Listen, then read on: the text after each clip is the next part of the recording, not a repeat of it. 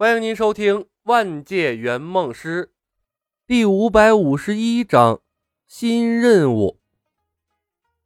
二十枚珠果，三株不知道多少年份的人参，十六枚仙丹，几枚智能飞剑的备用妖丹，传承自骊山老母的阴符玄妙真经，三十四枚圆梦币，以及大吹法罗附加的破除隐身的被动技能，沉甸甸的收获。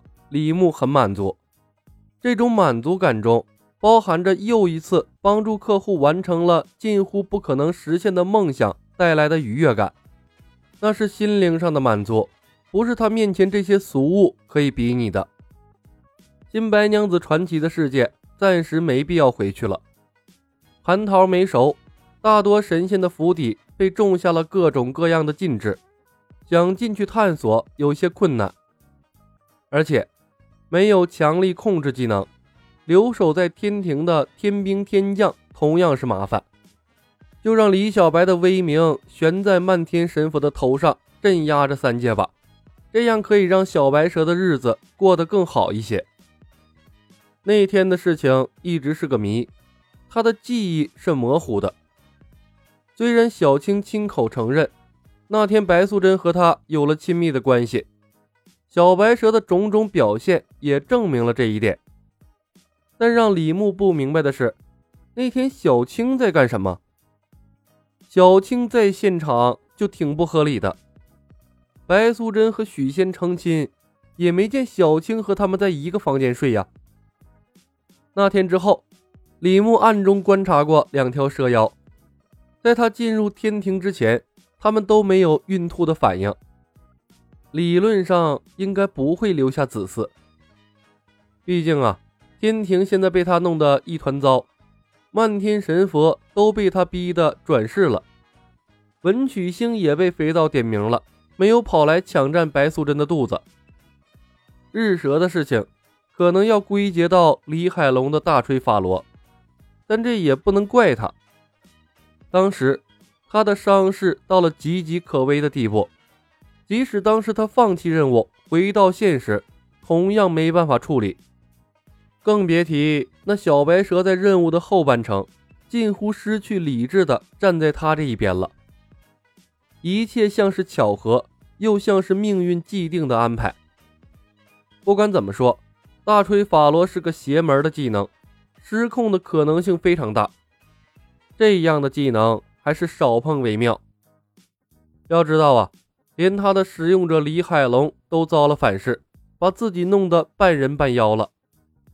李牧有个预感，一直没跟李海龙说，那就是客户胡晓彤命中注定的三头六臂的该石妖熊，极有可能要应在他的身上。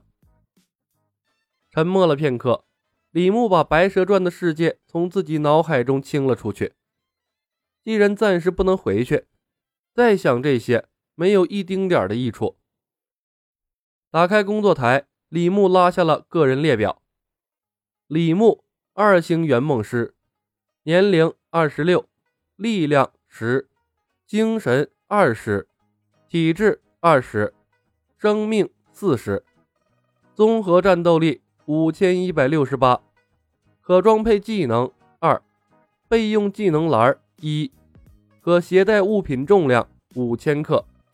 可分配圆梦币三十四，可征召队友名额一，任务过程中可征召随机助手一。真气在白素贞的帮助下转化成了灵力，整体战斗力提升了几百。但战斗力现在看来更像是个笑话，在公司强有力的技能面前不堪一击。李牧的眼睛在战斗力上停留了片刻。便移了开来，目光定格在了年龄上。原来不知不觉，他来到圆梦公司已经快四年了。时间过得很快，但现在年龄对他来说已经没有意义了。不说随时提升的属性点给身体带来的变化，光南极仙翁的灵芝草就有延年益寿、长生不老的功效。吃下了灵芝仙草。理论上，他就是个长生不老的怪物了。而且，随着星级的提高，延寿的宝贝理论上多的是。关闭个人列表，李牧打开了同事列表。不出意外，李海龙的状态已经变成了接待中，暂时不知道他接了什么任务。但以他现在的个人能力，只要不过分作死，或者摊上什么无解的任务，趟过实习期应该轻而易举。实习圆梦师在不断的轮换，如果不是空闲状态，关注他们没有任何意义。一星圆梦师仍然是冯公子和亚当史密斯两人。亚当史密斯从死神来了的世界出来了。进入了暮光之城的世界，帮助一个叫做珍妮的女人取代贝拉，成为爱德华的妻子，并生一个吸血鬼和人类的孩子，最终成为吸血鬼，拥有不死之躯。不知道这是亚当·史密斯第几个二星任务，但李牧看到这样的任务有点眼馋。他喜欢这种当红娘的任务，轻松，没什么危险性。每当看到亚当·史密斯这些古怪而又简单的任务，李牧的心中都会有一个恶意的猜测：是不是这圆梦公司在刻意针对他？派给他的任务都是那种棘手到近乎不可能完成的。如果亚当·史密斯都是这类简单的任务，那这个幸运的外国小子很有可能在短时间内追上他，成为二星圆梦师。每当有这个想法的时候，李牧就想停下来等等亚当·史密斯，然后把他拽进自己的任务世界，让他品尝一下有人压榨的残酷，拖住他前进的脚步。不过呢，他也知道抓住亚当·史密斯落单的机会太低了，鬼知道他什么时候从任务世界出来呀？他总不能时时刻刻盯着同事列表蹲守他呀。亚当·史密斯有过一个任务，做了两年多的恐怖经历，让李牧浪费时间只为蹲一个人，得不偿失。李牧有些意外的是，这九个多月了，他的客户都成仙了，冯公子竟然还没有结束他的蜘蛛侠任务，这就有点奇怪了。按理说，蜘蛛侠的任务不难，难道是？漫威世界出问题了，李牧难免产生了这样的想法。他不知道圆梦师是否共享一个世界，之前他没有遇到过被别的圆梦师魔改过的世界。如果共享的是一个世界，其实挺不合理，因为圆梦师可以按照自己的时间点切入，那样的话，时间线混乱，任务世界早乱套了。所以，李牧猜测，每个圆梦师的世界都是独立的，这样才可以做到互不干扰。也就是说，他上次让冯公子进入蜘蛛侠的任务，帮他看看漫威世界是否改变，这极有可能不成立。如果这样想，冯公子完成蜘蛛侠的任务用了这么长时间，那就更不合理了。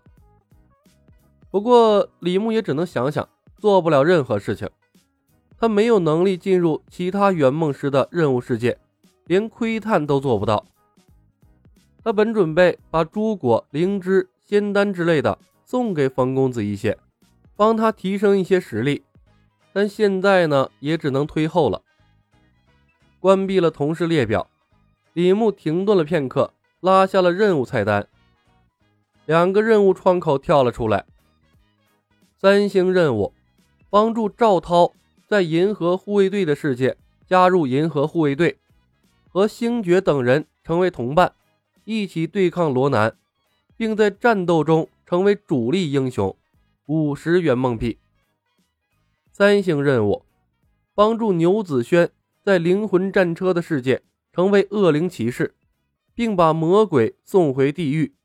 五十圆梦币。本集已经播讲完毕。感谢您的收听。